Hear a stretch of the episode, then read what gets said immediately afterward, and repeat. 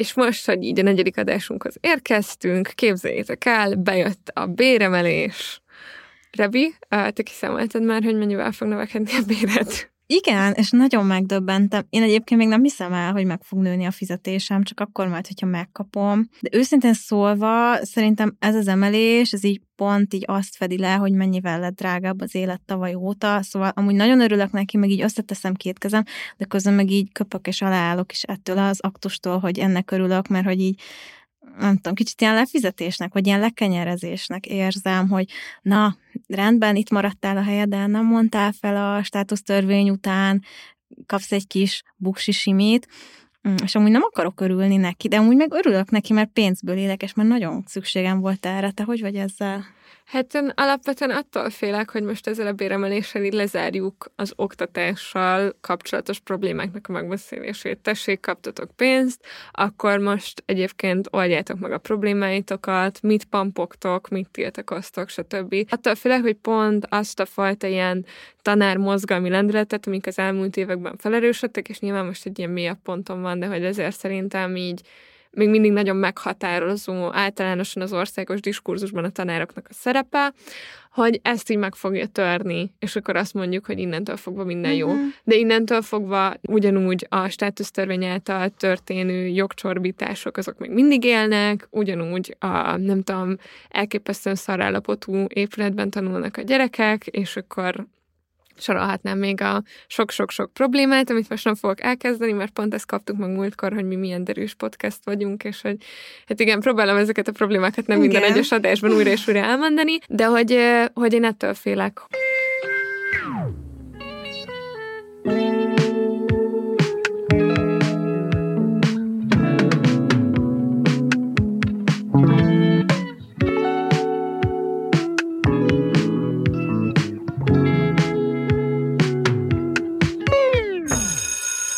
Sziasztok! Ez itt a Jukasóra Podcast, a Partizán oktatással, neveléssel, pedagógiával foglalkozó podcastja.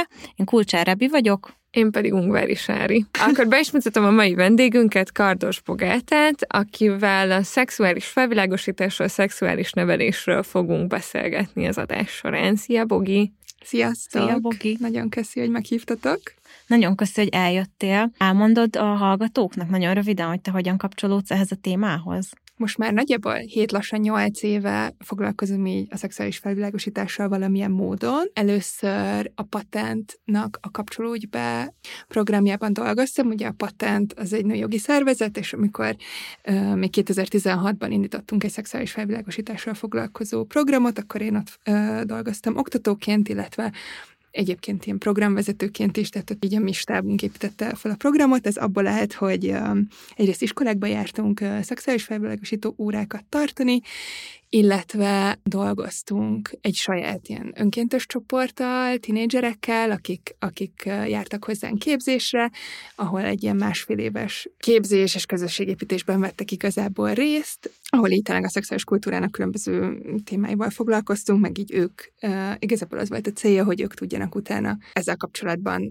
aktivistáskodni, vagy véleményt nyilvánítani, vagy továbbvinni így a, a kortársaiknak a véleményüket, a tudást ezzel kapcsolatban, ami még fontos munka volt ebben a projektben, hogy kiadtunk egy, egy tanári kézikönyvet, ilyen egy ilyen egyenlőségen alapuló szexuális nevelés felvilágosításhoz, amiben elméleti háttérrel is írtunk, illetve egyébként konkrét foglalkozásterveket vagy módszertani ajánlásokat tettünk. És ez a projekt egyébként azóta is fut, én nem vagyok azóta benne, mert közben elköltöztem Svédországba, de most is egyébként csinálnak például nyári táborokat, a lázadó lányok tábora, az, az szerintem megy most már több nyár óta, szóval önkéntes képzéseket, szóval szerintem jó, hogy ez így, hogy ez így még mindig egy élő dolog.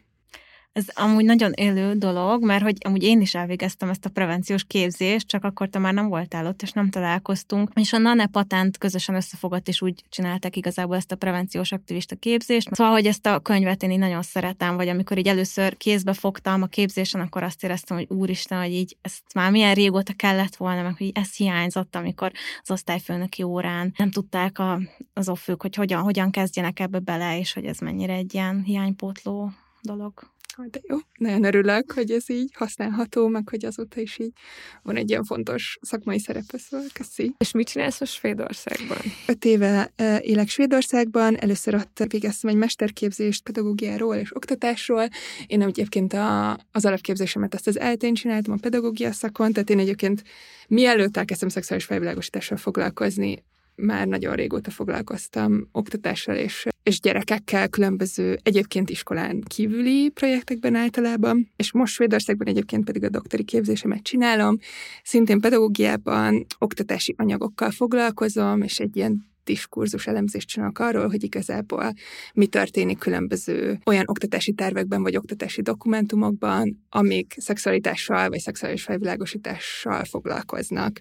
És nekem így a fő fókuszom egyébként a nők és gyerekek elleni erőszak és a pornó, és ennek szerepe így a szexuális kultúrában. Amikor nekiálltunk keresgélni a témában, akkor találtunk egy unicefes kutatást, ami azzal foglalkozott, hogy kiktől várják az emberek a szexuális felvilágosítást, hogy kik legyenek azok, akik a gyerekek számára a szexuális nevelés, vagy az ilyen szexről való gondolkodást bevezetik, keretezik, és hogy ilyen 80-90 százalékban az emberek azt mondták, hogy ez a szülők és a pedagógusoknak a felelőssége, és hogy nekik kell ezt elvégezni. Igazából ennek kapcsán két dolgot hoznék be, hogy egyrészt a pedagógusok szempontjából, ami nagyon releváns, hogy az elmúlt években törvénykezés szabályozza, hogy ez hogyan történhet meg, másrészt pedig mindannyian tudjuk, hogy továbbra is az van, hogy általában a kortársak azok, akiktől információt szerez az ember a szexről, illetve az interneten keresztül. Először erről a törvénykezésről szeretnék egy kicsit beszélni veletek. Mit hozott pontosan ez az egész törvénybeli változás az utóbbi években? Először Egyébként én ezt a prevenciós aktivista oldalról tapasztaltam meg, hogy egyre óvatosabbak az iskolák, és nagyon nem merték hívni a prevenciós aktivistákat. Olyan szempontból mondjuk jó, hogy tábort azért lehetett tartani, meg külsős programot, szóval annak igazából semmi nem szabgáltat, hogy mondjuk a NANE patent aktivistái szervezenek egy programot, és akkor külső helyszínen oda mennek. Egyébként lehet, hogy azonos iskolából gyerekek, de igen, nagyon megijedtek az emberek. Nem is csak az csökkent le, hogy mennyien hívják meg ezeket a foglalkozásokat, ezeket az aktivistákat az iskolába, hanem igazából segítséget is kevésbé mernek kérni. Főleg azért is szerintem, mert ködös az, hogy pontosan milyen következményei vannak annak, hogyha ez megtörténik, meg ugye ez a törvénykezés magában foglalja azt, hogy elvileg van egy nyilvántartás, hogyha nem egy ilyen hivatalos állami szerv vagy, hanem egy civil szervezet, például a patent, akkor erre elméletileg felkerülhetsz, és jóvá hagynak téged, hogy akkor te bemehetsz iskolákba, de gyakorlatilag azóta se tudjuk, hogy ez a nyilvántartás, ez hol érhető el, kik kezeli, kik vannak rajta, és az egész olyan, hogy így tojásséjakon lépked az ember, és akkor így próbálja megkerülni, vagy hát inkább, akkor inkább nem próbál csinálni semmit. És gyógypedagógusként, meg mióta iskolában dolgozom, meg látom a másik oldalt, hogy nagyon nagy szükség lenne amúgy a suliban a szexuális felvilágosításra, az erőszakprevencióra, és az én munkaterheimet jelentősen lecsökkenteni, amúgy, ha hívhatnám a, a nanepatent prevenciós aktivistáit segíteni, de nem tehetem meg, mert hogy törvénytelen jogszabályba ütközik. Igen, az egyik, amit mondasz, hogy ugye ez a törvény 2021-ben uh-huh. lett módosítva, és azóta sem lett továbbvívva az a nyilvántartás, nem lett letisztázva annak az, hogy akkor most a civil szervezetek mit csinálhatnak, hogy szóval szerintem ebben így látszik egyébként, hogy ennek sok szempontból egy ilyen elrettentő funkciója volt, és alapvetően a civil szervezetek cenzúrázása, de egyébként, mit mondasz így, a tanárok öncenzúrázása is, tehát hogy akkor most mit mondhatok, mit nem, meg szerintem ez egy ilyen érdekes dolog ebben, hogy így csak az lehet szexuális felvilágosító programokban, vagy az lehet olyan téma jöhet fel, amit ugye a szülők jóvá hagynak elvileg, de hogy így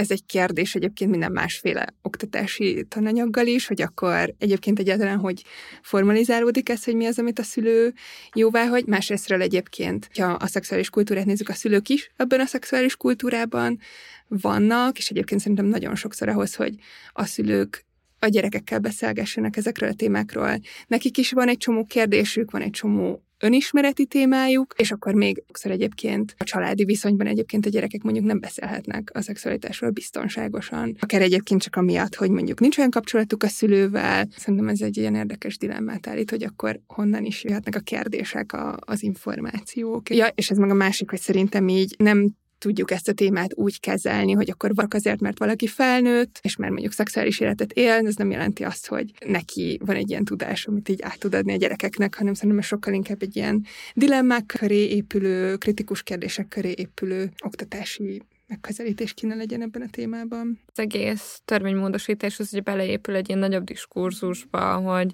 a jelenlegi kormány így igyekszik a nemiség kérdését, gender kérdését, szexualitás kérdését egy ilyen nagy felhővé felfújni.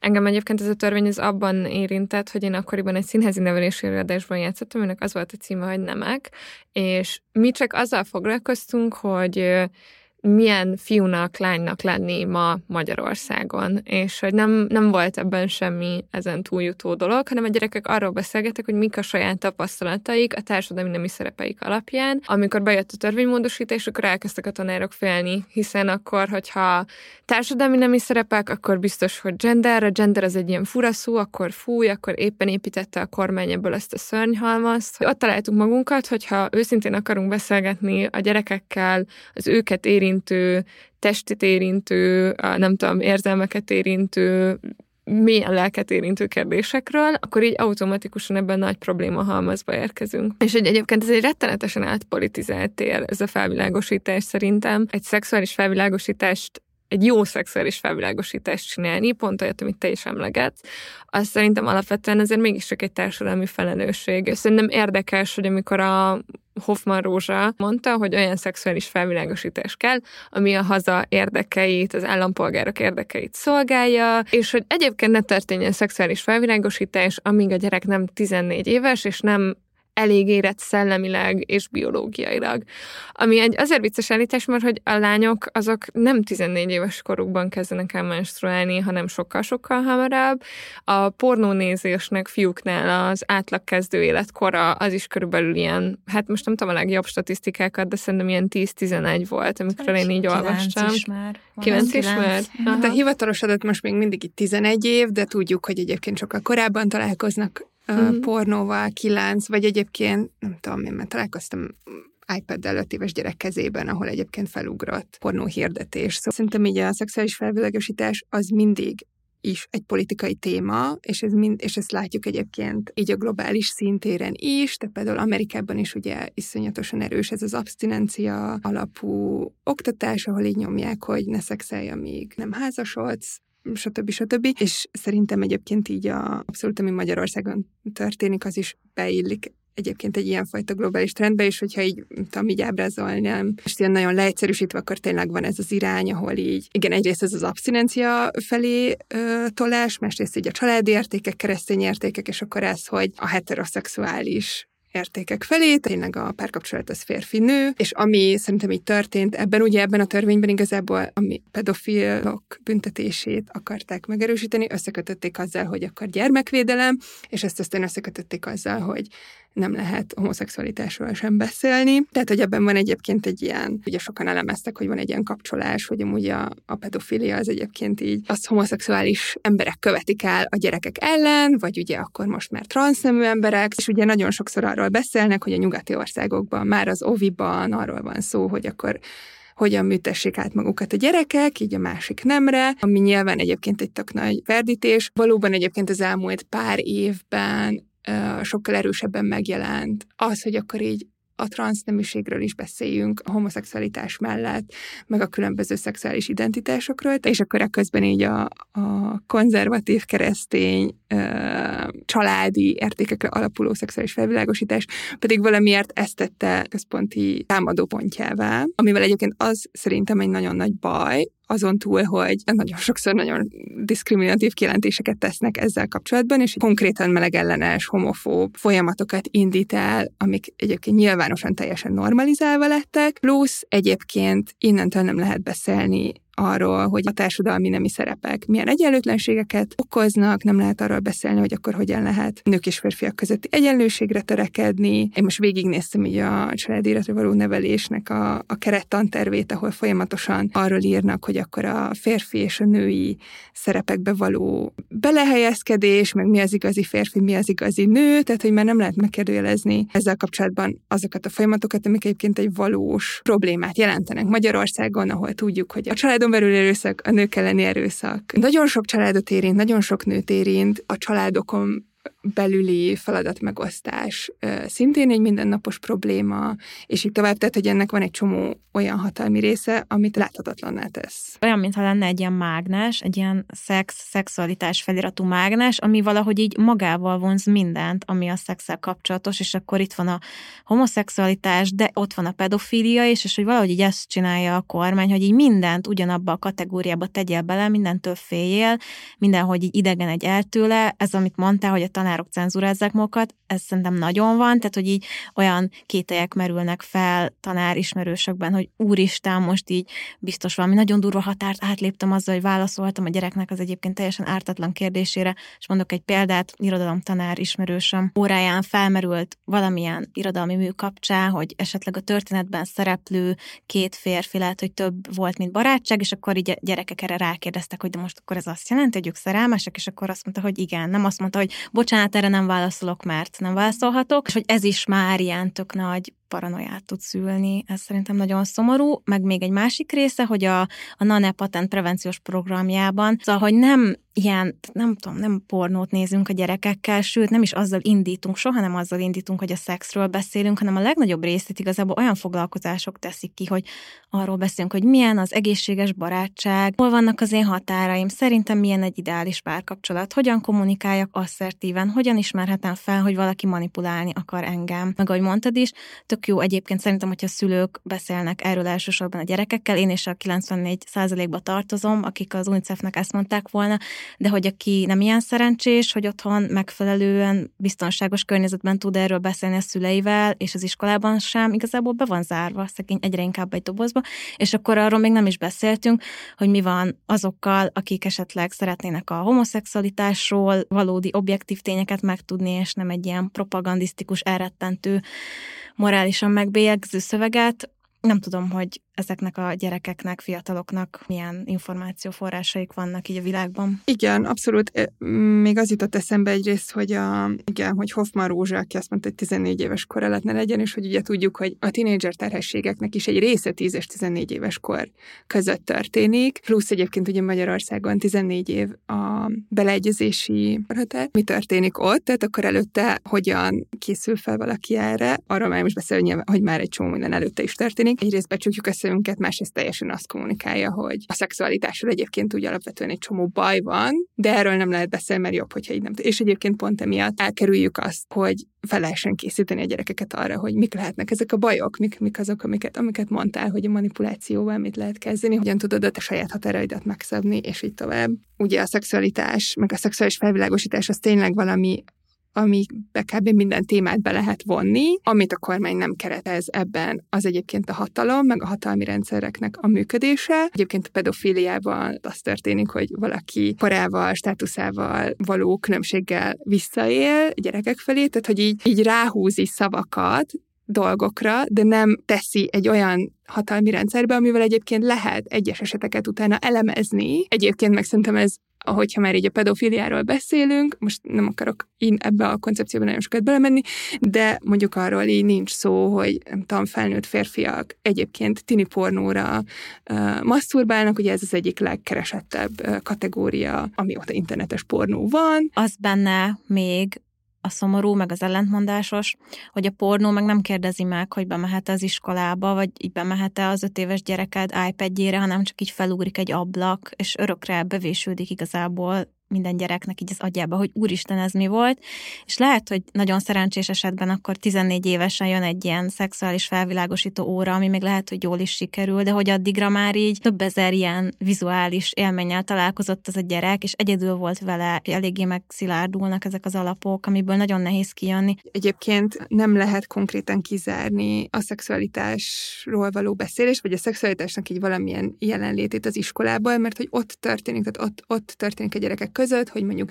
pornót mutogatnak egymásnak a szünetben, nem kell, hogy egy pornó oldalról jöjjön egyébként, most már így a TikTokról is jöhet. Pontosan tudjuk, hogy kicsikortól a gyerekek beszélnek egymás között arról, hogy mi történik egyébként a szexuális kultúrában. Összejönnek egyébként gyerekek alsós korukban is, így egymással kézenfogás, nem tudom, tehát hogy ez mind olyan, ami egyébként ott történik, amik a tanárok nem tudnak nem mit kezdeni vele, hogy már az órán is, nem tudom, pornót néznek a hátsó sorban, többi. Tehát, hogy igazából muszáj, hogy ez legyen egy téma, és hogy a tanárok felkészülten tudjanak ezzel valamit kezdeni, és kapjanak támogatást. Azok mögött, amit mondatok, azok mögött egyébként meghúzódik szerintem a szexuális felvilágosítás, mint egyszeri alkalom, és a szexuális nevelés, mint folyamatosan történő tanulás, folyamatosan történő tanításnak a különbsége, és egyszerűen ez tök fontos, hogy kihangsúlyozzuk. Például a Hoffman Rózsának ez az állítás, hogy 14 éves kor ne, ez ugye egy ilyen egyszeri alkalomról szólt, egy konkrét felvilágosító alkalomról szólt a Magyar Nemzetben ez a beszélgetés vele, de egy csomószor egyébként az van szerintem egy szexuális felvilágosítás, mint ilyen pontszerű esemény, hogy bejön a védőnő, és hoz egy banánt, vagy a képeket mutogat a, nem tudom, a projektorról, stb. ilyesmi élmények vannak a gyerekekben. Neked alapvetően ez a fiúk külön, lányok külön, és akkor most mindenki beszélget valahol. Tehát, hogy inkább ezek vannak fejben. Ezzel szemben mondjuk a szexuális nevelés az egy ilyen folyamatos dolog, és ami mindig adott korhoz mérten válaszol kérdésekre, és szerintem na, az a nagyon-nagyon fontos megkülönböztetés a kettő között, hogy az egyiknél azt állítjuk, hogy a gyerek az elég érette ahhoz, hogy beszéljünk vele szexről, és a másiknál pedig mindig megnézzük, hogy mennyire érett, vagy mihez érett pontosan a gyerek, és milyen információkat kell vele az adott korban megosztanom ahhoz, hogy egyébként egészségesen tudjon gondolkodni a saját szexualitásáról. Szerintem egyébként a Chain ez a családi életre nevelés program, az alkalmas lenne erre, hiszen ez egy több éven keresztül futó program, ami pontosan erről beszél, pontosan párkapcsolatokról, családról, testről, stb de nagyon sok tanár úgy kezdi el, hogy igazából nem tudja pontosan, hogy mit tartson ezeken az órákon, nem tudja, hogy pontosan milyen szókészlet találjon hozzá, nem tudja pontosan, milyen értékrendel kellene hozzáállnia, és azt hiszem, hogy a G7-nek volt egy olyan cikke pont a, pont a Chain óra kapcsán, hogy úgy kezdődött az óra, hogy tegye fel a kezét, akinek elváltak a szülei. És ez tipikusan az a, a keret, amiben igazából nem tudsz egészségesen nevelni gyerekeket a családi életről. Hát Chain az, az lehetne egy ilyen út, hiszen az egy komplex nevelésben gondolkodik. Csak tényleg nem mindegy, hogy milyen ideológia mentén, milyen értékrend mentén, és hogyan nyúlunk ehhez a kérdéshez. És igen, pont visszatérek akkor megint oda, hogy ez rettenetesen átpolitizált tér, ahogy te is mondod. Igen. Igen, és ez tökre igaz, tehát, hogy egyébként tényleg ez, ez mindig egy kérdés így a szexuális nevelés felvilágosítás kapcsán, hogy akkor mit is értünk így ebbe bele, hogy akkor ez nem csak a konkrét szexuális aktus, hanem tényleg családformák, értékek, szerelem, kapcsolatok, párkapcsolatok, stb. stb. És uh, igen, egyébként ez, ez benne van így a csénben, ugye, hogy ráadásul nem csak ezeknek a konkrét óráknak a keretében kell, hogy foglalkozzunk ezzel a témával, hanem hogy ez egy ilyen mindent átszövő, minden témában megjelenő, minden tantárgyban megjelenő dolog kellene legyen, ami egyébként szerintem az, már azelőtt is, hogy ezzel elkezdünk, mert hogyha megnézzük, hogy, hogy egész kicsi kortól az irodalmi művekben, uh, amiket a gyerekekkel olvasunk, van egyébként szó párkapcsolatokról, szerelem szerelemről, arról, hogy kinek milyen szerepe van, hogy a, a lányok mit csinálnak benne, a fiúk mit csinálnak benne, a királylány meg a királyfi mit csinálnak benne, amikor mondjuk történelemről tanulunk, és akkor arról, hogy nem tudom, kinek hány felesége volt, meg ilyesmik. Szóval, hogy ezek mind, mind ott vannak, és akkor az a kérdés, ugye, hogy ezekre hogyan reflektálunk, vagy hogy ezek egyáltalán feltevődnek a kérdésként. Tehát, hogy arra használjuk ezeket a történeteket, hogy egyébként egy kicsit beszélgessünk a gyerekekkel arról, hogy most ebben mi történik, milyen kapcsolatok vannak, mit mondott neki, hogy mondta neki, stb. Vagy csak így vesszük, hogy ez amúgy így kell, hogy legyen. Jó elgondolás, hogy akkor ugye ez a program az első, első osztálytól 12-ig ajánl egy ilyen ideológiai hátteret, így értékeket, akár ilyen kérdéseket is, hogy még kell, kell foglalkozni. De hát valóban ez a kérdés, hogy hogy akkor ez miről is szól. Mondjuk el amúgy, hogy miről szól. Uh-huh. Jó nagyon fontos központja ez a család, tehát a nukleáris család, az, hogy akkor ott milyen szerepe van anyának, apának, a testvéreknek, nagyon sokszor egyébként tehát, hogy egy ilyen abszolút pozitív ö, módon állítja be a családot. Lehetne egyébként erre egy lehetőség az is, hogy beszélhessünk a családról, mint egyébként egy pozitív támogató dolog, de egyébként arról is, hogy, hogy ott az anya-apa szerepek, azok nagyon sokszor egy hierarchikus formában történnek. Uh, nagyon sok gyerek ugye elmondja, hogy anyukája csinál otthon mindent, mosogat, főz, nem tudom, tök természetesnek veszik. Szóval, hogy, hogy lehetne ebben a programban mondjuk tényleg a sok, sok oldalú információkat, sok kérdést felvetni, hogy milyen is az ideális család, de egyébként mi történik a a családokban. Ugye abszolút a program a férfinői párkapcsolatra épül, ki van benne hangsúlyozva, hogy a gyereknek a biológiai neméhez való identitását kell megerősíteni, amit egyébként ugye nem tehát, hogy úgy fejtsek ki, hogy a férfinői szerepek, és akkor ez az, amiről egyébként már beszéltünk, hogy nem lehet megkérdőjelezni azt, hogy egyébként a férfi-női szerepek egymással milyen hierarchikus viszonyban vannak, és hogy egyébként hogy elnyomó a nők felé. Megjelenik az, hogy ez egy kettős dolog, tehát vagy férfi, vagy nő, és közben egyébként ezek olyan viselkedésformák, amiket lehet egyszerűen alakítani annak mentén, hogy próbáljunk egy egyenlő kapcsolatot kialakítani, vagy hogy hogy jó a másiknak, ki mit szeretne csinálni, tehát hogy egyébként kicsit inkább ilyen személyiségfejlődés támogatóan, és nem pedig úgy, hogy te nem játszhatsz ezzel a játékkal, mert ez egy baba és lányoknak való, vagy hogy nem tudom, hogyha, hogyha ez a tipikus példa, amit ugye szoktunk hozni, hogy a fiúk nem sírhatnak, vagy nem hisztiszhetnek, de dühösek egyébként lehetnek, tehát egyébként az oké, okay, hogyha nem tudom, szétrúgják a... Vagy azt nem büntetjük úgy, hogyha szétrúgnak egy játékot, mint hogyha nem tudom, elsírják magukat. Amúgy nem kapcsolódik nagyon, de most beugrott egy emlék, pár évvel ezelőtt volt az interneten valamilyen kormányzati oldalon egy csomó táblázat a napi kalória szükségletről, és akkor így megosztott férfiak meg nők mm-hmm. között nektek ez nincs meg, és akkor az volt, hogy a ennyi kalóriát éget el egy nő ezekkel a tevékenységekkel, meg egy férfi, és a nőknél csak ilyenek voltak, hogy mosogatás, főzés, teregetés, férfinél meg, hogy tudom, nézi a tévét, játszik a gyerekkel. Ez Nektek nincs meg?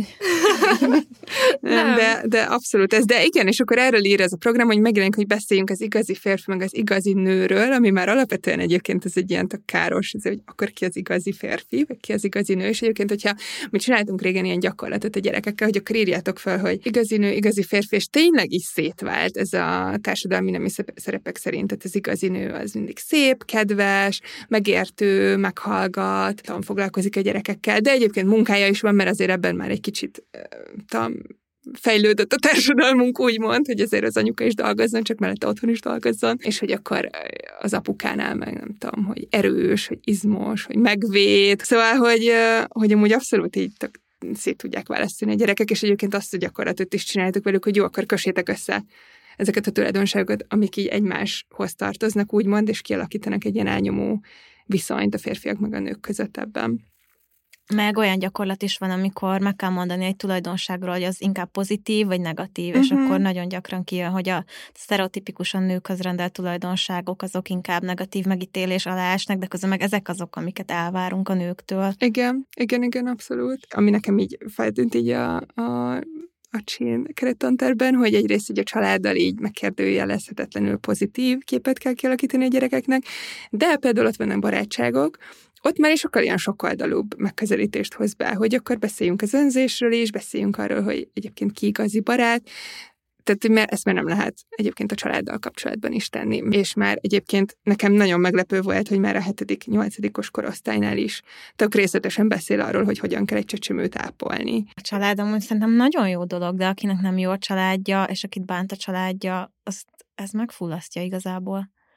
Igen, és nagyon sok gyerek jár az oktatási intézményekbe, akiknél egyébként pont nem biztonságos a család. De most ezt nem is kell ennyire ex- extrémen venni szerintem, hogy most a család csak rossz, vagy csak jó. Ez például lehetne szintén egy ilyen csak egy hely, ahol ennek a mhm. sokoldalúságáról lehet beszélni, és ahol meg lehet különböző véleményeket ezzel fogalmazni, vagy lehet arra, arról beszélni egyébként, hogy lehetne jobb, hogy a gyereknek mi a jó ebben, mi a rossz. Tehát amúgy meg, hogyha szülőkkel beszélgetünk, akkor tudjuk, hogy olyan nincs, hogy valaki mindent tökéletesen csinál, mm. vagy hogy a családi fészek az mindig egy tökéletesen harmonikus dolog, és hogy erre lehet törekedni, de hogy ennek be lehet látni amúgy a nehézségeit is. Ja, amúgy ez, na mindegy, azt szerintem már az itt teljesen más téma, de amúgy így láttatok, hogy a csén az egyébként ilyen full abortusz ellenes is? szexuális felvilágosításnak, vagy szexuális nevelésnek itt a fontos része az, így amikről beszéltünk testélterek, ilyesmit, tehát ugye ennek az átfogó neve ez a szexuális és reprodukciós jogok és egészségről való beszélgetés, információ átadás, stb., amiben ugye az egyik nagyot vitatott kérdés, így az abortusz, a terhesség megszakítás,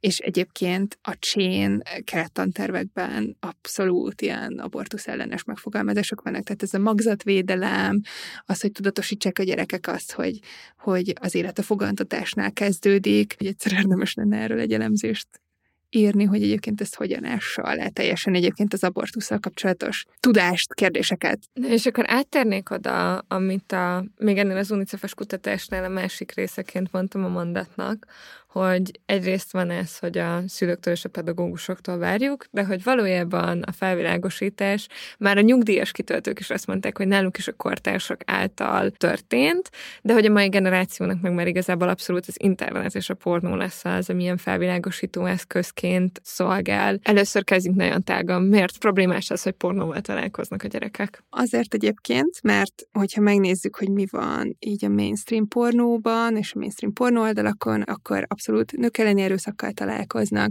szexuális erőszakkal találkoznak.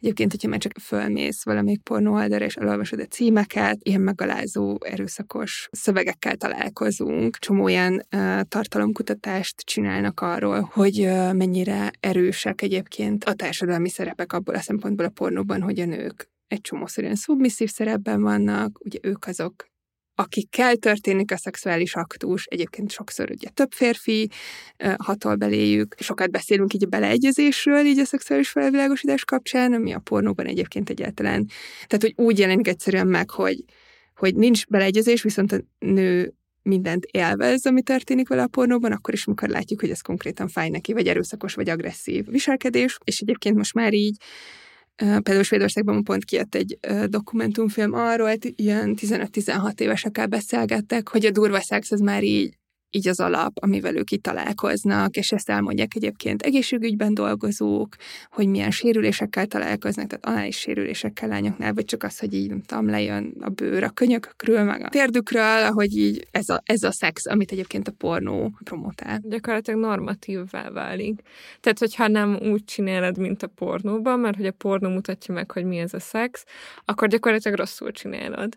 És nagyon sok lány éli meg egyébként ezt a fajta ilyen rosszul csinálom, ha nem úgy csinálom dolgot. Másrészt szóval a Hevesi Krisztina beszélt erről valamikor, és egy ilyen beszélgetésben, hogy egyre több az imitált orgazmus, és egyre több nő vallja uh-huh. azt, hogy egyébként ő imitált orgazmussal uh, van éveken keresztül a saját szexuális életében, hiszen így ez az elvárás felé, hogy így egyszer meg, hogy történjen meg, hogy legyen egy ilyen fajta pontszerű vége, ami a férfiak által egy ilyen fogyasztható, egy általuk szépnek talált valami csoda. Ugye azt szoktuk mondani, hogy a pornó itt tökre kiment amúgy így a kultúrába, tehát hogy így a, egyébként már videoklipekben is vagy plakátokon egy ilyen tök pornográf tartalmakkal találkoznak a gyerekek sokkal előbb, mint egyébként mondjuk így pornót néznének, és tényleg egy ilyen elképesztően férfi központú dolog, és most már így a, ez az orga, azért legyen orgazmusod, ugye sokáig az volt, hogy nem is kell a nőknek orgazmus, vagy hogy nem volt ez egy téma, most meg ennek próbálnak megfelelni, még akkor is, hogyha nincs. Nem tudom, emlékeztek -e arra a memére, ez a 34-es szabály, Rule 34, hogy, hogy létezik, akkor van belőle pornó. Uh-huh. Ez még azért mondta régebben, ez, és szerintem kb. a Nine Gag idejében találkoztam ezzel a képpel, de hogy azt üzeni igazából, hogy bármi van a világon, abból létezik egy pornós leképezés. És hogy ez alapvetően, ez a mém, ez így kb. azt üzenné, hogy hogy igen, a pornó az a szabadság tere, hogy itt minden megtörténhet, hogy itt a legvadabb fantáziád is megvalósul, viszont egyrészt ezeknek a fantáziáknak egy jelentős része erőszakos, és ténylegesen nőellenes, másrészt meg alapvetően itt arra beszélgetünk, hogy ez mégis csak egy ipar, amit algoritmusok segítenek, ami pénzszolgálásra van, és ami gyakorlatilag úgy nyújtja a gyerekek elé a szexet, mint egy ilyen bekategorizált, készen kapott, nem tudom, milyen sémákat, ami közül te választ választhatsz, hogy akkor most tessék, itt van egy, eh, nem tudom, cosplay pornó. Pont tegnap nézegettük meg Rebivel egyébként a legnépszerűbb kategóriákat, és a Pornhub egyébként direkt leszűri, hogy uh-huh. a mhm. Gen Z-ben, a legfiatalabb generációban mi a legtöbbet fogyasztott pornó típus, és hogy számukra is ott vannak ezek a kategóriák, ezek a skriptek. És nyilván, mivel a pornó a legmélyebb tudatalattidra hat, ezért ezek a skriptek így beíródnak az agyadba, ezek mentén fogsz majd később gondolkodni, és nagyon nehéz egyébként ezeket a ezeket a sémákat utána levetkőzni, és nagyon sok férfi küzd egyébként vele, hogy a, a pornóról való gondolkodást valahogy reflektívvebbé tegyen, hogy a pornófüggésével kezdjen valamit, stb. stb. Egyre fiatalabb férfiak lesznek egyébként pornófüggők, ami rettenetesen ijesztő, hiszen sokuknál ez már akkor kialakul ez a pornófüggőség, amikor valójában nekik még tényleges szexuális kapcsolatuk nem is volt soha. És akkor innentől fogva a realitással való viszony, ez teljesen elcsúszik. Az a nehéz, legalábbis az én élményeim alapján, hogy így beszélgettem erről emberekkel, hogy a nőket, lányokat a pornó igazából arra szocializálja, hogy a saját elnyomásukat, saját szubmissziójukat éljék meg a szexualitásuknak, tehát hogy ez legyen számukra kívánatos, erre törekedjenek, ez legyen az elsődleges cél. A férfiaknál viszont, és a fiúknál pedig az erőszakosságot, az agressziót, az elnyomást mossa össze ezzel az izgalmi állapottal. És hogy nagyon gyakran igazából ez előfordul, hogy összekerül egy fiú és egy lány, egy férfi és egy nő, és eljátszák ezt a forgatókönyvet, amiben a férfi törvényszerűen egy elnyomóvá válik, a lány nő törvényszerűen egy áldozattá, úgyhogy valójában nem a valós vágyaikat tükrözi, hanem ezt a mélyen beléjük ivódott mainstream pornós valamit. Igen, és egyébként teljesen megakadályozza azt, hogy saját szexuális vágyát építse ki az ember, főleg onnantól kezdve, hogy már azelőtt elkezd pornót nézni kb., hogy tényleg egyébként elkezdene érdeklődni egy másik ember iránti szexuálisan. Tehát ez egy dolog, hogy még így a konkrétan a szexuális aktusokra ez hogyan hat.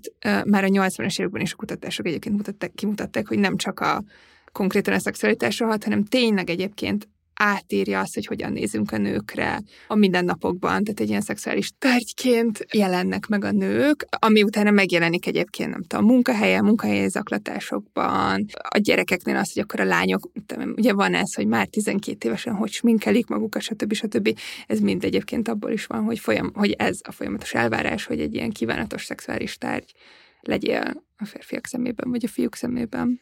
És egyébként igen, ez nem tök fontos, hogy, hogy nagyon-nagyon sok férfi egyébként küzd, és egyébként egyre több nő is, mert ugye közben nagyon elterjedt az, hogy most már akkor nők is nézzenek pornót.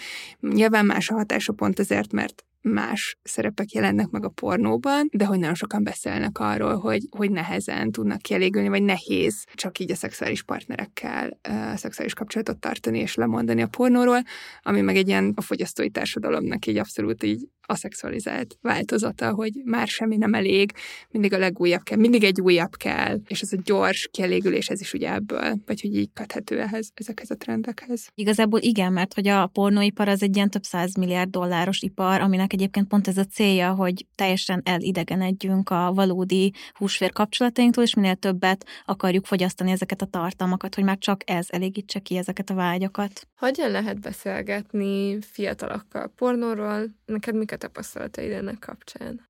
Egyrészt az, hogy nagyon akarnak róla beszélni. Én nekem így tökre az volt az élményem az iskolákban, hogy, hogy abszolút leuralja a pornó az órákat, így, így tényleg egyszerűen azért, mert így ez áll így a központjában annak, hogy így mi, mi az ő szexuális valóságuk, meg így a szexuális kultúra. Ugye nagyon sok osztályjal találkoztunk, hogy szerintem így, amikor így 11-12 évesekhez mentünk, ott esetleg voltak olyanok is, akik egyébként még, ha találkoztak is pornóval, mondjuk nem használták még masturbációra, de, de már voltak páran, akik, akik mondjuk már rendszeresen használták, szóval ez egy ilyen nagyon um, divers csoport ott így azt láttuk, hogy sokkal jobban megkérdőjelezik, hogy akkor ez most tényleg jó el. Tehát, hogy így találkoznak vele, elkezdik használni, de hogy így egy csomó fiú kérdezte azt, hogy most ez amúgy miért jó a lányoknak, vagy miért ezt akarják a lányok, vagy most akkor tényleg azt akarják, hogy egy három férfi hatoljon beléjük hátulról, meg előről, meg mindenhol. Szakra látszott így a megdöbbenésük is ezzel, meg így az, hogy most ebben mi a jó. És aztán amikor 15-16 évet, tehát ott tényleg eltelik ez a pár év, amikor egyrészt sokan elkezdenek szexuális életet élni, vagy egyébként tényleg kialakul egy ilyen teljesen rendszeres mindennapi pornóhasználat, ott már sokkal inkább úgy fogalmaztak ezzel kapcsolatban, hogy, hogy nekik joguk van ahhoz, ami így a pornóban történik. Igenis az a jó, meg hogy így meg lehet ezt csinálni lányokkal. A lányok is arról beszélnek, hogy persze, tehát hogy van ennek egy olyan szempontból formáló hatása, hogy mondjuk hogy a lányok is úgy mesélik el, hogy akkor gondolják, hogy tényleg érdeklik a csávókat, hogyha azok leképezik azt, amit így mondjuk a pornóban látnak, vagy hogyha akarnak velük pornót nézni, tehát hogy így beépül abba, hogy akkor most értékes vagyok eléggé így a srácoknak. Számomra még az egy ilyen nagyon érdekes tapasztalat az osztályteremben a pornóról való beszélgetés kapcsán, hogy mennyire nagy az ilyen lyuka a valódi, releváns ismeretek, tehát mondjuk a saját test ismerete és a pornós dolgok ismerete között, hogy az ismereteik saját testük működését illetően annyira hiányosak, hogy így tudom én, nem, nem teljesen biztos abban, hogy mondjuk orális szex során lehet-e teherbe esni, de mondjuk tudja, hogy mi az a BDSM, tehát szerintem ez nagyon durva. Igen. Igen, abszolút, és így ne, nem tudom, nekem is így az volt az élményem, hogy az órákon egy csomószor így megkértek a gyerekeket, hogy írjanak fel anonim kérdéseket, és akkor utána beszélünk. Rengetegen írták fel, hogy akkor most mi a normális péniszméret, ami egyébként utal arra is, hogy így erről mondjuk itt tényleg nem beszélek, vagy így nincs mondjuk ennek a biológiájáról így tudásuk, plusz az, hogy egyébként a pornó hogy azonnal kialakít egy ilyen bizonytalanságot így saját magukkal kapcsolatban, hogy akkor ez most így elég jó-e. Oké, okay, azt gondoljuk, hogy a pornó erőszakos, de hogy az erőszakosságnak a, a szintjeiről hogyan kommunikálunk, mert hogy mikortól erőszakos egy pornó, akkortól erőszakos, hogyha folytogatja, akkor talán erőszakos, hogyha megüti, akkor talán erőszakos, hogyha ribancnak nevezi, akkor talán erőszakos, hogyha igazából először azt mondja a lány, hogy nem, és aztán majd egy ponton belenyomasztja egy igenbe, szóval hogy az erőszakosságnak a határait szerintem nagyon nehéz valahogyan tematizálni, és valójában ezért kellene szerintem még komplexebben beszélni erről, meg ilyen saját példákon keresztül, meg saját párkapcsolaton és testhatárokon keresztül beszélni, mert hogy nagyon nehéz megmutatni csak úgy egy ilyen távoli anyagon, hogy ne tessék innentől erőszakos, hanem ez tényleg az ember így belülről éri meg, és ezért kell szerintem nagyon-nagyon sok kérdést feltenni, hogy te valójában mit éreznél erőszaknak, te valójában mit éreznél bántásnak, mi esne neked rosszul. Igen. Egyébként igen, most sejtem, ezzel nem is válaszoltam teljesen arra kérdés, hogy hogyan lehet velük erről beszélni, mert nem is csak így, hogy nagyon sok kérdés, kérdéssel, és hogy tényleg mondhassák el azt, hogy mi az, amit ők látnak, és egyébként ott érdemes nekik új kérdéseket feltenni, vagy így kicsit visszaforgatni. Tehát például volt egy ilyen nagyon tipikus eset a BDSM-mel kapcsolatban, hogy így valahogy nagyon sokan így a felől közelítik meg, ami egyébként tényleg megy így az általános diskurzusban, hogy de hát, hogyha valaki azt akarja, hogy bántsák, akkor lehet bántani. És akkor ezt így mindig megfordítottuk, hogy jó, de az oké okay hogyha valaki azt akarja, hogy bánthassa a másikat.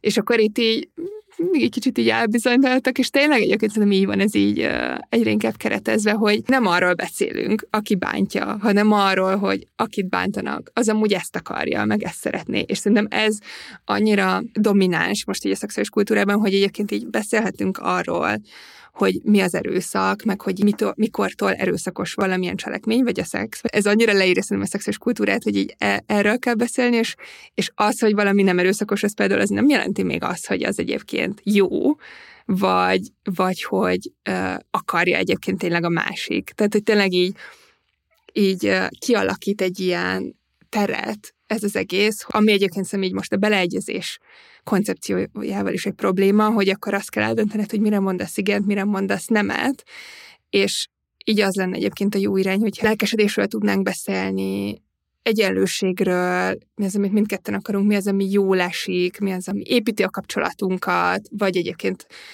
a párkapcsolaton kívül, ami építi a jó szexualitást, és így tovább. Teljesen ide kell visszamennünk, hogy akkor ez most oké okay, azért, ha még a haját meghúzza, hogyha egy azt akarta. Igen. És a Telexnek is hamarabb jön ki BDSM-ről doku videója, mint az egészséges szexualitásról, vagy az egészséges maszturbációról. Igen. Mindegy, ez a az, az a videó, az például az én gyerekeim azt konkrétan megnézték, és ugye annak az az üzenete, hogy a BDSM az egy jó dolog, és próbáld ki, és csináld, és és hát azért ez nagyon necces, amikor erről 13 évesekkel kell beszélgetni. Igen. Hát ez ugyanez a kérdéspár, hogy így jó, de ha valaki azt akarja, hogy bántsák, jó, de hogyha valaki pornófilmben akar szerepelni, és akkor mindig ezekről beszélgetünk, soha nem azt, hogy jó, de mi van az az ember, aki egy ilyen pornógyárat akar üzemeltetni, hogy miért nem Igen. inkább rendes munkahelyet hoz létre. Igen. Igen, és a prostitúcióban is erről van szó folyton, de hát ők akarnak oda menni, és nem arról beszélünk, hogy egyébként azok a férfiak, mert járnak a prostituáltakhoz, és mit akarnak csinálni, pedig egyébként nagyon sok kutatás beszél erről, meg egyébként mondják el, hogy miért. De, ja. Szerintem ez így egy fontos valósága, mert hogy egyrészt így azt tudatosítani, hogy amikor pornót néznek, akkor az nem egy fantázia, hanem valódi emberek csinálják, valódi emberekkel történik, és igen, akkor lehet így a pornóiparról beszélni, hogy egyébként szintén mennyi erőszak történik magán a, a felvételeken, egyébként azokon kívül, mennyire elterjedt így a drogfüggőség a pornóban szereplő emberek között, és hogy egyébként, hogy maga a pornóipar is tényleg olyan, mint egy ilyen nagy kapitalista gyár, tehát hogy így pár hónapot töltenek el általában pornószereplők így a pornógyártásban, egyrészt merítésen leépül a testük, másrészt meg jönnek újak, ugye az újdonság így az nagyon, nagyon hagyja, több website így ezzel reklámozza magát, hogy mi csak új arcokkal dolgozunk, stb. stb. Nagyon gyakran anyagi kiszolgáltatottságban élő emberek kerülnek egyébként a pornóiparba. Szerintem ezeket így nagyon érdemes így elmondani, és a gyerekek el lesz tudatosítani, mert hogy nagyon megy az, hogy a pornósztárok, ők maguk, ők ezt a szakmát választották, és így ezt akarják. Különösen a Covid alatt nőtt meg az OnlyFans felhasználóknak a száma, és hogy egyébként nagyon-nagyon sok kiskorú, vagy még középiskolába járó, 18 körüli diák, főleg lány lesz az OnlyFans-nek felhasználója. Ez az OnlyFans ez egyébként egy online felület, ahol önmagukról oszthatnak meg videókat, képeket, különböző tartalmakat, szexuális tartalmakat, és gyakorlatilag hát ez ilyen házi pornónak a, az ilyen fizetős verziója, hiszen ebből ők, akik felhasználóként elküldik a saját képeiket, pénzt tudnak nyerni. És itt szerintem ez is nagyon fontos, hogy ez bekerüljön egy órai diskurzusba. Én nem egy idősebb diák szájából hallottam azt, hogy az OnlyFans-re felmennek, ha nem veszik fel őket egyetemre, mint egy ilyen poént, de ez igazából egyáltalán nem pinces, tehát hogy ez így rettentesen ijesztő valóság. Ez nem poén, és tökre, igen, abszolút, ez abszolút a valóság. Egy csomó egyetemen most már így mennek OnlyFans uh, sztárok tartani arról előadást, hogy ők hogyan kerestek ebből pénzt. Országokban, ahol tandíjat kell fizetniük az egyetemen, lányoknak így ezzel keresik meg, mondjuk, amit nem keresnek amúgy meg. Na és akkor ez az, hogy az OnlyFans-ről elterjedt az, hogy férfiak elkezdték azt mondani, hogy azért mennek az OnlyFans-re, mert akkor legalább az előadók megtarthatják azt a pénzt, aminek egyébként valóban az a modell, hogy 80 százalékat megtarthatják, de a valóság ennek az, hogy az accountoknak azt hiszem a 80-85 százaléka havonta 150 dollárt keres ezzel, és akkor így gondoljatok bele, hogy ez egyébként mennyi. Plusz az OnlyFans veszélyesebb egy csomószor abból a szempontból, hogy itt a felhasználók konkrétan kapcsolatba léphetnek az előadókkal, kérhetnek privát videókat, privát sessionokat, amiért ugye extrán fizetnek. Ez nem lehet konkrétan egy biztonságos kereseti lehetőség. Na és szerintem ami még fontos egyébként, mert így a szexiparról beszélünk, hogy egyébként abszolút a kapitalista szabályok szerint működik, a felhasználók fizetnek, és onnantól kezdve elvárják, hogy akkor megkapják a szolgáltatást és amit megvesznek az az, hogy így a másiknak a szexualitása, a másiknak az igene, úgymond, tehát innentől nem is beszélhetünk ugye beleegyezésről. Szerintem ez ebben még nagyon fontos, hogy egyébként egy ilyen megvásárolható tárgyá teszi egyébként a szexet, ami alapvetően egy emberi kapcsolódási pont lehetne. Most sokat beszéltünk a problémákról, meg hogy hogyan van gúzsba kötve a kezünk. Mégis azért vannak szerintem megoldások, tehát azt gondolom, hogy nem reménytelen minden, hogy én azt hiszem, hogy nagyon örülnék, ha összegyűjtenénk pár olyan dolgot, ami viszont jó példa, jó gyakorlat, ahogyan lehet segíteni a gyerekeknek. Van egy csomó ilyen tök jó Instagram account, meg ilyen social médiában dolgok. Persze ez tökre lútri, hogy mi az, ami jó és tényleg hasznos, meg mi az, ami nem, de most mondok egy példát. Például van a hormonmentes Janka, ő szerintem ilyen nagyon jó, nagyon hasznos, edukatív tartalmakat tesz közé leginkább a, a női ciklus működéséről, meg a női test működéséről, de hogy azért így a szexről is, és őt például én tökre szoktam ajánlani. Nagyobb ö, gyerekeknek például egy ilyen lázadó lányok táborban sokat szoktunk beszélgetni olyan témákról az ő tartalmai mentén, amiket így ő behoz, és hogy ő szerintem ilyen nagyon pozitív, őt például én tökre ajánlom. Én amikor így meghallgatom a ti első adásotokat, nekem itt tökre rezonált ez a kettős tudat, itt kétségbeejtő dolog, amikor így a pornóról beszélünk, meg az erőszakról, meg a családi életre nevelésről, de hogy így közben, amikor így beszélsz egy-egy gyerekkel, vagy egy-egy szülővel, ez meg tényleg egyébként így a világ világot tudja jelenteni abból a szempontból, hogy így meg tudod így őket erősíteni kétségekben, vagy egyébként behozni egy pár mondatot akár, amivel lehet, hogy máshol nem találkoznak. Szerintem ebben érdemes, hogyha ezzel akarunk foglalkozni, így reális célokat megfogalmazni azért, hogy, hogy így mi ne kattanjunk bele, tehát hogy nem fogjuk tudni most így feltétlenül a pornóipart leépíteni holnap, de hogy egyébként akkor, el, hogyha egy gyerek hallja, hogy amúgy lehet, hogy erről így érdemes máshogy is elgondolkodni, meg mit jelenthet az, meg definiálni az erőszakot, meg ilyesmi, akkor az nagyon sok változást tud hozni, és egyébként itt így konkrétan egyes emberek szexuális életében egy pici változást hozni, azt szerintem nagyon sokat számít. És szerintem nagyon jó nagyon jók ezek a törekvések, igen, a hormonmentes jankának tök jó anyagai vannak. Szerintem így érdemes a social media felé terelni gyerekeket, de szerintem a törvény, az ugye civil szervezeteket zár ki a szexuális felvilágosításból, de tanárokat amúgy nem korlátoz. Hogy egyébként tanárként lehet igenis bevinni dolgokat, nincsenek nem határozva szankciók. Szóval ez mi tanárok egymással is kicsit így szövetkezhetnek ezzel kapcsolatban, hogy mi meg egyébként nyilván így egyesével. Lehet egyébként civil szervezetekhez fordulni tanácsadásért, ez, egyébként anyagokat. De most beszéltünk a patentanyagáról, a háttársaságnak is kijött egy anyaga tavaly. Átfogó szexuális nevelésről, szóval, hogy van, vannak egyébként anyagok. Elérhetően magyarul, lehet arra törekedni, hogyha valaki ezt így fontosnak tartja, hogy így akár egy-egy helyzetben csak így feltenni egy kérdést, hogy na és itt mi történt ebben a történetben a férfiak és a nők között, hogyha egy a gyerekek behoz, tehát hogy nem tudom, mindig vannak sorozatok, amikről a gyerekek beszélnek, akkor esetleg abból megnézni egy-egy részt, akár beszélgetni arról, hogy, hogy ott így miről beszélnek, ott így mi történt, tehát így megpróbálni a gyerekekhez kapcsolódni abban a kontextusban, amiben ők vannak. Szóval, hogy nem kell így teljes órákat megtartani, de lehet akár egy-egy gyakorlatot arról, hogy egyébként mondjuk, hogyha Tudom, hogy a pornóról nagyon nehéz beszélni, meg nagyon nehéz egyébként tanárként egy csomószor szerintem embereknek kiállni a gyerekekkel beszélgetni. Például a pornóval kapcsolatban is lehet nem úgy beszélgetni róla, hogy na nézzük meg ezt a pornóklipet, mi történik, hanem folyamatosan vannak hírek. Ilyen hírek mentén amúgy tökre lehet erről beszélgetni, ez ugyanúgy, mint egy, mondjuk egy demokráciára való neveléssel kapcsolatban, történik valami az országban, történik valami pornóval, szexualitással kapcsolatban, akár egy hír, hogy mi történt egy tinédzserrel, gyakorlatokhoz egyébként nagyon jó anyagok vannak feltöltve, ilyen kinyomtatható kis segédkártyák, stb. Szóval, hogyha valaki nagyon ebben el van akadva, vagy kellene ilyen kapaszkodók, ezeket majd így mind belinkeljük az adáshoz, és meg lehet nézni. Hát de szerintem az a fontos, hogy tanárként így ne ne az legyen, hogy most bejött egy ilyen törvény, most nem tudunk meghívni szervezeteket, és akkor kétségbe esetten csendben állunk, hanem akkor keresünk olyan lehetőségeket, olyan platformokat, olyan beszélgetéseket a saját óráinkon, aminek kapcsán be tudjuk építeni ezeket a kérdéseket, mert attól, hogy a törvény megköt, attól viszont még nem engedhetjük el ezeket a témákat, attól még a gyerekek életében ott lesznek, és attól még igenis fontos, és, és minket abszolút érintő, mindannyiunkat abszolút érintő kérdések ezek. Igen. A NER rendszerében arra törekszik egyébként így tényleg a vezetés, hogy így az emberek egyre jobban lebénuljanak, és, és elizolálódjanak így a saját problémáikban, nem merjenek dolgokat mondani, és a tanároknak továbbra is van felelősségük abban, hogy, hogy a gyerekekkel tudjanak beszélni. Beszéltek egymással, a szervezetekkel, szerintem egy szervezet sem fog elhajtani tanárokat, hogyha csak így megkeresik. És közben értem, hogy nagyon leterheltek egyébként a tanárok, szóval, hogy így ebben ez is van, hogy um, tudjuk amúgy, mi történt az oktatásban, de valóban ilyen egy-egy kérdés, vagy egy-egy témának a megfordítása egyébként már tök sokat számít, hogyha nem is tudunk egy 12 éves programot letolni arról, hogy milyen egyenlőtlenségek vannak a világban, és hogy csináljunk egyenlő szexet, és így tovább.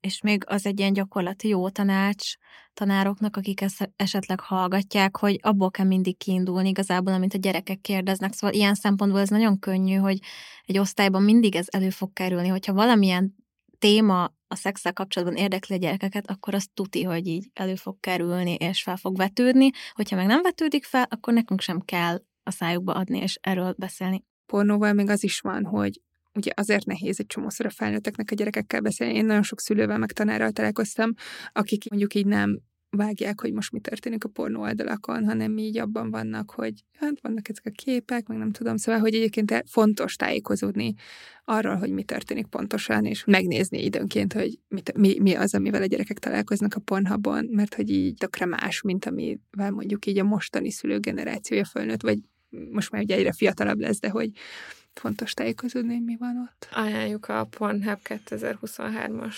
kimutatását. Durva! Nézzétek meg másokkal együtt.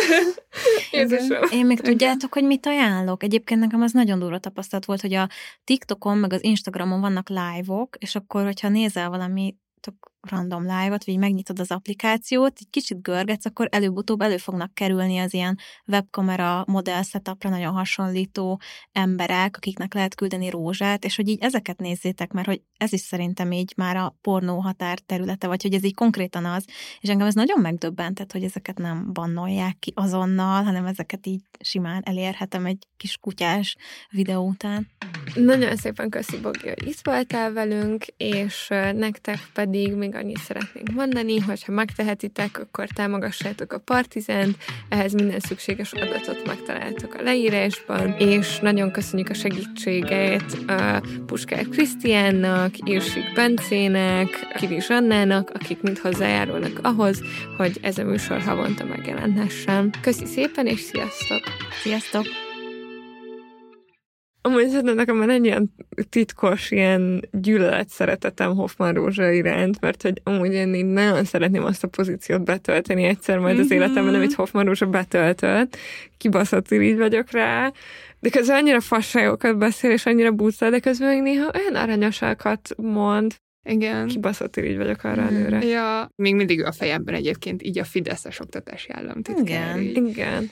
Szerintem a Hoffman Rózsa névnek annyira jó a hangzása, annyira kecsi, kicsit olyan, mint Kossuth Lajos, nem? Szerintem az is hozzátesz attól ilyen megjegyezhető figura. Bazzak, elütöttem a mikrofont, bocsánat. no.